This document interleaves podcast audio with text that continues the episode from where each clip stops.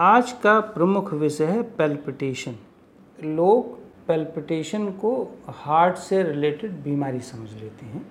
हो सकता है वो भी एक पार्ट हो, लेकिन जनरल अगर जनरल वे में देखो तो ये हार्ट की बीमारी नहीं होती। ये एनजाइटी की प्रॉब्लम्स होती ये एंक्सियस थिंकिंग की प्रॉब्लम्स होती है, जिससे हमारी पेल्पिटेशन बढ़ जाती है, हमारी हार्ट बीट बढ़ जाती है, हमें धड़कन सुनाई देने लगती है। हमारी अपर बैक में पेन होने लगता है, हमारे नेक में पेन होने लगता है, हमारे सिर के पीछे पेन होने लगता है, हमारे इस हिस्से में पेन होने लगता है। ये वाला हिस्सा हार्ट का हिस्सा होता है। और यदि हम लोग जो एनालिसिस करते हैं, वो जितने भी हार्ट पेशेंट या हाइपर पेशेंट होते हैं हाइपर नेचर के लोग होते हैं, यदि आप उनको इस जगह पे देखें तो इस जगह पे बहुत स्ट्रेस होता है। तो कोई भी यहाँ तक कि सिर भारी के भी लोग, जिनका सिर भारी होता है, सिर में दर्द होता है, वो यहीं पर ज़्यादा दबाने से रिलीफ मिलता है। या यहाँ पे दबाने से रिलीफ मिलता है। बट ये पेल्पिटेशन या हार्ट वाला पोर्शन बेसिकली पेल्पिटेशन को कैसे कंट्रोल किया जाए, इस पर हम बात पेल्पिटेशन का नेचर एंक्सियस नेचर सिंपल सा एंक्सियस व्यक्ति होता है, उसको बाहर की ध्वनि से ज़्यादा अपने अंदर की ध्वनि सुनाई देती अंदर की ध्वनि में हार्ट की, अंदर की ध्वनि में कान की, अंदर की ध्वनि में ब्रेन के अंदर आवाज़, कुछ भी आवाज़ सुनाई देने लगेगी। अंदर की ध्वनि में पेट, ये सब तो छोड़ दो। मतलब आपकी पाँचों सेंस के अंदर वो कर कर की आवाज़ को सुनने लगेगा। आवाज़ सबको होती है, ऐसा कुछ नहीं है। ध्वनि तो ब्रेन के अंदर एक मशीन है, वो तो रहेगा ही। लेकिन उसको सुनाई देने लग, वही आवाज़ तो उससे वो और एनजाइटी में चला जाता है। एक्चुअल में एंक्सियस थिंकिंग है, उसके कारण वो ब्रेन के अंदर हार्ट के अंदर वो सारी चीज़ सुन रहा है और सुनने से और एनजाइटी में जा रहा है। यही है बेसिक ये चक्रव्यूह। लेकिन शुरुआत एंक्सियस थिंकिंग से होती है। बेसिकली पेल्पिटेशन अगेन तो जब आपकी पेल्पिटेशन होती है तो आपको घबराहट। कैसे दूर किया जाए? यौगिक मेथड से। उसमें पैनिक ना हुआ जाए। ध्यान दो पैनिक आदमी तब होता है जब उसको कोई सल्यूशन नहीं दिख जब उसके हाथ में कोई सल्यूशन नहीं होता जब वो डिपेंडेंट होता है। लेकिन अगर उसके हाथ में सल्यूशन हो और वो सिम्टम को जान रहा है कि ये कोई मेजर नहीं है और हम इसको ये टेक्निक से अप्लाई करके इसको कंट्रोल कर सकते हैं तो उसका स्टेमिना डबल हो जाता है, बढ़ जाता है। तो बेसिकली पेल्पिटेशन जब आपको पेल्पिटेशन हो तो केवल एक प्राणायाम कर लें और 11 मिनट करके आप देख लें मॉर्निंग में और बिफोर स्लीप 11-11 मिनट। कोई आसन करने की आवश्यकता नहीं, कोई बहुत दौड़ने और भागने की आवश्यकता नहीं। जो नॉर्मल रूटीन में वॉक करते हैं, पाँच हज़ार स्टेप फाइव थाउज़ेंड स्टेप वही एनफ है। जो नॉर्मल रूटीन में भोजन करते हैं, वो बहुत है। लाइफ को बहुत चेंज करने की ज़रूरत नहीं। केवल मॉर्निंग में और बिफोर स्लीप में दो बार प्राणायाम करना है और एक ही टाइप का प्राणायाम, वो क्या करना है, मैं आपको बता दूँ। लंग्स, जब आप सांस को फुलाएँ, जब आप सांस अंदर लें, ध्यान दो, कौन सा प्राणायाम करना है, ये महत्वपूर्ण है, ये मैं बताने चल रहा हूँ। पहले आप ब्रीद इन करें स्लो सांस को अंदर करें और स्पीड आपकी स्लो होनी चाहिए। यदि आपकी स्पीड स्लो नहीं है तो इसका मतलब है कि अभी मेंटल मैनेजमेंट की कमी है। माइंड को स्पीड कंट्रोल करना सिखाना है। ब्रीदिंग अपने आप मैनेज हो जाएगी। ऑक्सीजनेशन हो जाएगी। यहाँ ऑक्सीजनेशन नहीं मैं बता रहा हूँ।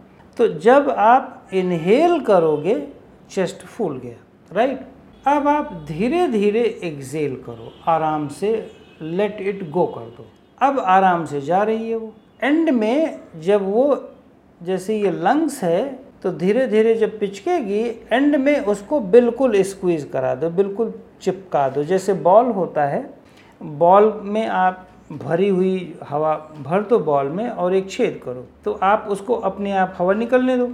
एक टाइम के बाद उसमें थोड़ी हवा भरी रहेगी बॉल पिचकेगा नहीं। तो आप कंप्लीट हवा लास्ट में निकालो बॉल को पिचका दो बिल्कुल धीरे धीरे ऐसे पिचका दो। तो पूरी हवा निकल गई। बिल्कुल वैसे ही आप अपने लंग्स जो आपका लंग्स एज ए बॉल है एंड में जब हवा बची रहे एफर्टलेस ब्रीद आउट में जब हवा बची रहे तो आप उसको धीरे धीरे धीरे धीरे स्क्वीज कर दें। कंप्लीट सांस बाहर निकाल दो। सेकंड होल्ड कर लें। ये इवन की हाई ब्लड प्रेशर वाले भी कर सकते हैं। दो सेकंड या तीन सेकंड से ज़्यादा होल्ड ना करें। और जब स्क्वीज करेंगे तो ध्यान दो facial muscles all the time relax रहे। ये मसल्स अगर रिलैक्स नहीं है तो कोई आसन, कोई प्राणायाम कामयाब नहीं होगा। तो जब फेशियल मसल्स रिलैक्स रहेगी और स्क्वीज करके सांस बाहर निकाल देंगे और होल्ड कर लें। तीन सेकेंड होल्ड करें और फिर वहीं से आप आराम से सांस को छोड़ दें एफर्टलेस अपने आप चूँकि स्क्वीज हो जाएगी जब आपका लंग्स तो जब आप उसको आराम छोड़ोगे तो वो अल्टीमेटली उतना सांस को भर लेगी एफर्टलेसली सांस को भर लेगी। जब एफर्टलेसली सांस को भरेगी तो आपका लंग्स एक लेवल पर फूल जाएगा। क्लियर हो गया? जब एक लेवल पे फूले तो एंड में जाते जाते एक्स्ट्रा भुला दो। ऐसे अभी मैं करा के दिखा दूँगा, पहले एग्ज़ाम्पल से समझ लो इसको।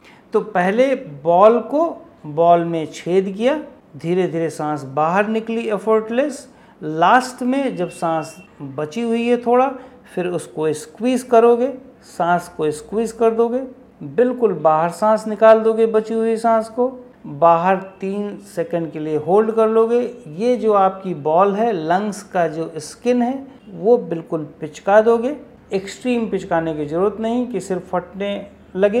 या आपका लंग्स फटफटा जाए, ये सब मत करिए, आराम से कंफर्टेबल जितने में आपका ब्रेन आपकी ब्रेन की नर्व्स ना खींचे रिलैक्स रहे। होल्ड कर लिया और फिर आराम से छोड़ दिया। बॉल में सांस भरने दो लंग्स में सांस भरने दो।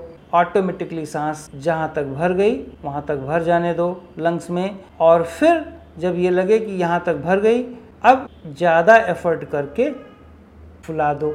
तो आपकी जो लंग्स की वॉल है, वो एक्सपेंड कर जाएगी। तो आप वहाँ पे तीन सेकंड होल्ड कर लो। ये प्राणायाम है। अब ज़रा इसको और एक्सप्लेन कर लिया जाए। यहाँ पर आप अपने ब्रेन को क्या सिखा रहे हो, क्या ट्रेनिंग दे ब्रेन को एक्जलेशन पर एफर्टलेसनेस सिखा रहे हो और एंड में फोर्स सिखा रहे हो स्ट्रेस सिखा रहे हो। और इनहेल पर भी आधा या 90 परसेंट या 80 परसेंट जब आप एफर्टलेस हो करके भरते हो तो एफर्टलेसनेस सिखा रहे हो। एंड में आप एक्सपेंशन भी सिखा रहे हो। तो ब्रेन में एट ए टाइम चार चीज़ जा रही है। एक्सलेशन में एफर्ट एफर्टलेसनेस और एफर्ट इनहेलेशन में एफर्टलेसनेस और एफर्ट एक्सलेशन में एफर्टलेसनेस पहले आया लास्ट में एफर्ट हुआ, फिर होल्ड हुआ। इनहेलेशन में एफर्टलेसनेस पहले आया लास्ट में एफर्ट होकर के फुला लिया और होल्ड हो गया। ब्रेन में ये चार कंसेप्ट जा रहा है। ब्रेन के सेल्स इस चार कंसेप्ट से अपने आप को ट्रेन कर रहे माइंड ट्रेन हो रहा है। ये पूरा सॉफ्टवेयर का हिस्सा आपका डेवलप हो रहा है। आप लंग्स को ट्रेन नहीं करा रहे। एक्चुअली आप अब ब्रेन के सेल्स की ट्रेनिंग कर रहे हो, जो सेल्स आप देख नहीं सकते। अगर इस कंसेप्ट के साथ, इस फिलॉसफी के साथ ट्रेन करोगे, हालाँकि जो पेल्पिटेशन वाले होते हैं, इनकी कंसंट्रेशन स्पैन बहुत लेस होती है, जिसके कारण इनकी अंडरस्टैंडिंग बहुत लेस हो जाती है। बट देखो, आप एंक्सियस और पेल्पिटेशन में हैं, इसीलिए कि आपकी कंसंट्रेशन स्पैन और अंडरस्टैंडिंग कम है। आपको बढ़ाना ही पड़ेगा, चाहे आप मेरी बात करके आज बढ़ा लें या 10 साल के बाद बढ़ाएँ। अगर नहीं बढ़ाएँगे तो मेडिसिन खाना। तो बेसिकली आप अपने लंग्स की ट्रेनिंग के आधार पर लंग्स को ट्रेन करते हुए अपने ब्रेन की सॉफ्टवेयर को ट्रेनिंग दे रहे हैं। अगर हम अपने सेल्स की ट्रेनिंग इस तरह की कर पाए तो विश्वास मानो पेल्पिटेशन तो छोड़ दो आपको हार्ट से रिलेटेड प्रॉब्लम, लंग से रिलेटेड प्रॉब्लम, अपर बैक या नेक से रिलेटेड प्रॉब्लम शायद ही कभी हो। और आप अपने सेटिस्फैक्शन के लेवल को बहुत इंक्रीज्ड पाएँ। एक और बात बताना चाहता हूँ, जितने भी पेल्पिटेशन और एंजाइटी एंक्सियस पेल्पिटेशन के लोग होते हैं, इनका सेटिस्फैक्शन का लेवल बहुत शॉर्ट होता है। ये बहुत छोटी छोटी बातों से सेटिस्फाइड होने की कोशिश करते हैं, बहुत लार्ज सिस्टम से नहीं देखते लार्ज विजन से नहीं देख पाते। अगर आप अपने आप को अपग्रेड नहीं करोगे, आप बचपने वाली ही स्टेट में सोचोगे कि हम जवानी भी बता दें और बुढ़ापा भी बता दें तो बच नहीं पाओ इसलिए आपको अपने आप को अपनी एज के अनुसार धीरे धीरे अपग्रेड करना पड़ेगा। अपने एक्सपीरियंसेस पर ज़्यादा बिलीव करना पड़ेगा। बिलीव क्या? एक्सपीरियंसेस तो मैक्सिमम ट्रूथ होते हैं, उसका बिलीव नहीं होता। तो एक्सपीरियंसेस को ट्रुथ मानना पड़ेगा और उस एक्सपीरियंसेस में जितना डीपर लेवल के आप बढ़ते जाते हैं, उतना ही आपका हेल्थ आता जाता है। और विश्वास मानो, ये मेरा एक्सपीरियंस है कि आप जितने डीपर लेवल पे जाते हो, इस घर के अंदर जितना डीपर एक्सपीरियंस बढ़ता है, चाहे जिस अंग को ट्रेन करो, अगर बहुत माइन्यूट लेवल की ट्रेनिंग दे रहे हो तो आप अपने आप को उसके माध्यम से ट्रेन करा। और आप कंप्लीट प्रॉब्लम से बाहर आ जाओगे। अदरवाइज़ जो प्रॉब्लम्स से उसके साइकिल से बाहर नहीं आ सकते, उसके पैटर्न से बाहर नहीं आ सकते। तो इसीलिए मैं हमेशा कहता हूँ, जो सेल्स का, जो ब्रेन के सेल्स का पैटर्न बन गया है, उसके पैटर्न को चेंज करो। आप अपने विल से, अपने जो यूनिवर्सल कंसेप्ट से उसमें एक्सपीरियंस भरो। ज़बरदस्त क्योर मिल जाएगा, रिलीफ मिल जाएगा। पेल्पिटेशन जैसी कोई समस्या नहीं रह सकती। आप कुछ दिन अभ्यास करके देखें। मॉर्निंग में उठते हुए उठ करके पानी पीने के बाद ऑब्वियसली और सोने के पहले ज़रूर करें। आपकी स्लीप की क्वालिटी क्वांटिटी क्वांटिटी तो लेस हो जाएगी क्वालिटी बढ़ जाएगी। क्वांटिटी का मतलब कि आप 10 घंटा नहीं सोना पड़ेगा। आप पाँच घंटा या छः घंटे में एनफ है। और क्वालिटी के बढ़ने पे क्वांटिटी कम। बिल्कुल सेम वे जैसे भोजन। भोजन की क्वालिटी अगर आप ज़्यादा यहाँ स्वाद इम्प्रूव कर दो ज़्यादा इन्वॉल्वमेंट स्वाद से हो गई तो आपकी क्वांटिटी कम हो जाएगी। अगर यहाँ स्वाद की कमी कर दो कॉन्सेंट्रेशन स्पैन कम कर दो यहाँ स्वाद की तो आपकी ज़बरदस्त क्वांटिटी बढ़ाना पड़ेगा। क्योंकि यहाँ पर ज़्यादा ठहर नहीं रहा है सेटिस्फेक्शन बढ़ नहीं रही है तो क्वांटिटी बढ़ाना पड़ेगा गले तक। और क्वालिटी यहाँ बढ़ा दो तो क्वांटिटी कम करनी पड़ेगी। तो ध्यान दो, अपनी क्वालिटी बढ़ाओ। अपने अंदर अनुभव के क्षेत्र बढ़ाओ। केवल लंग्स ही नहीं, मैं तो एक एक ऑर्गन छोटे छोटे सेल्स ब्रेन के अंदर सेंसेस के अंदर मसल्स क्या क्या अनुभव नहीं करवाता। आप देखेंगे, एक ज़बरदस्त रिलीफ मिलेगा क्योर मिलेगा। ये एक व्हीकल है, ये एक टेंपल है, हठ योगियों के अनुसार। इस टेंपल में आप जितनी शांति से रहेंगे उतना ही आपका व्यवहार बाहर अच्छा होगा। यदि आप इस टेंपल में अस्त व्यस्त रह रहे हैं, आपका व्यवहार कभी भी ठीक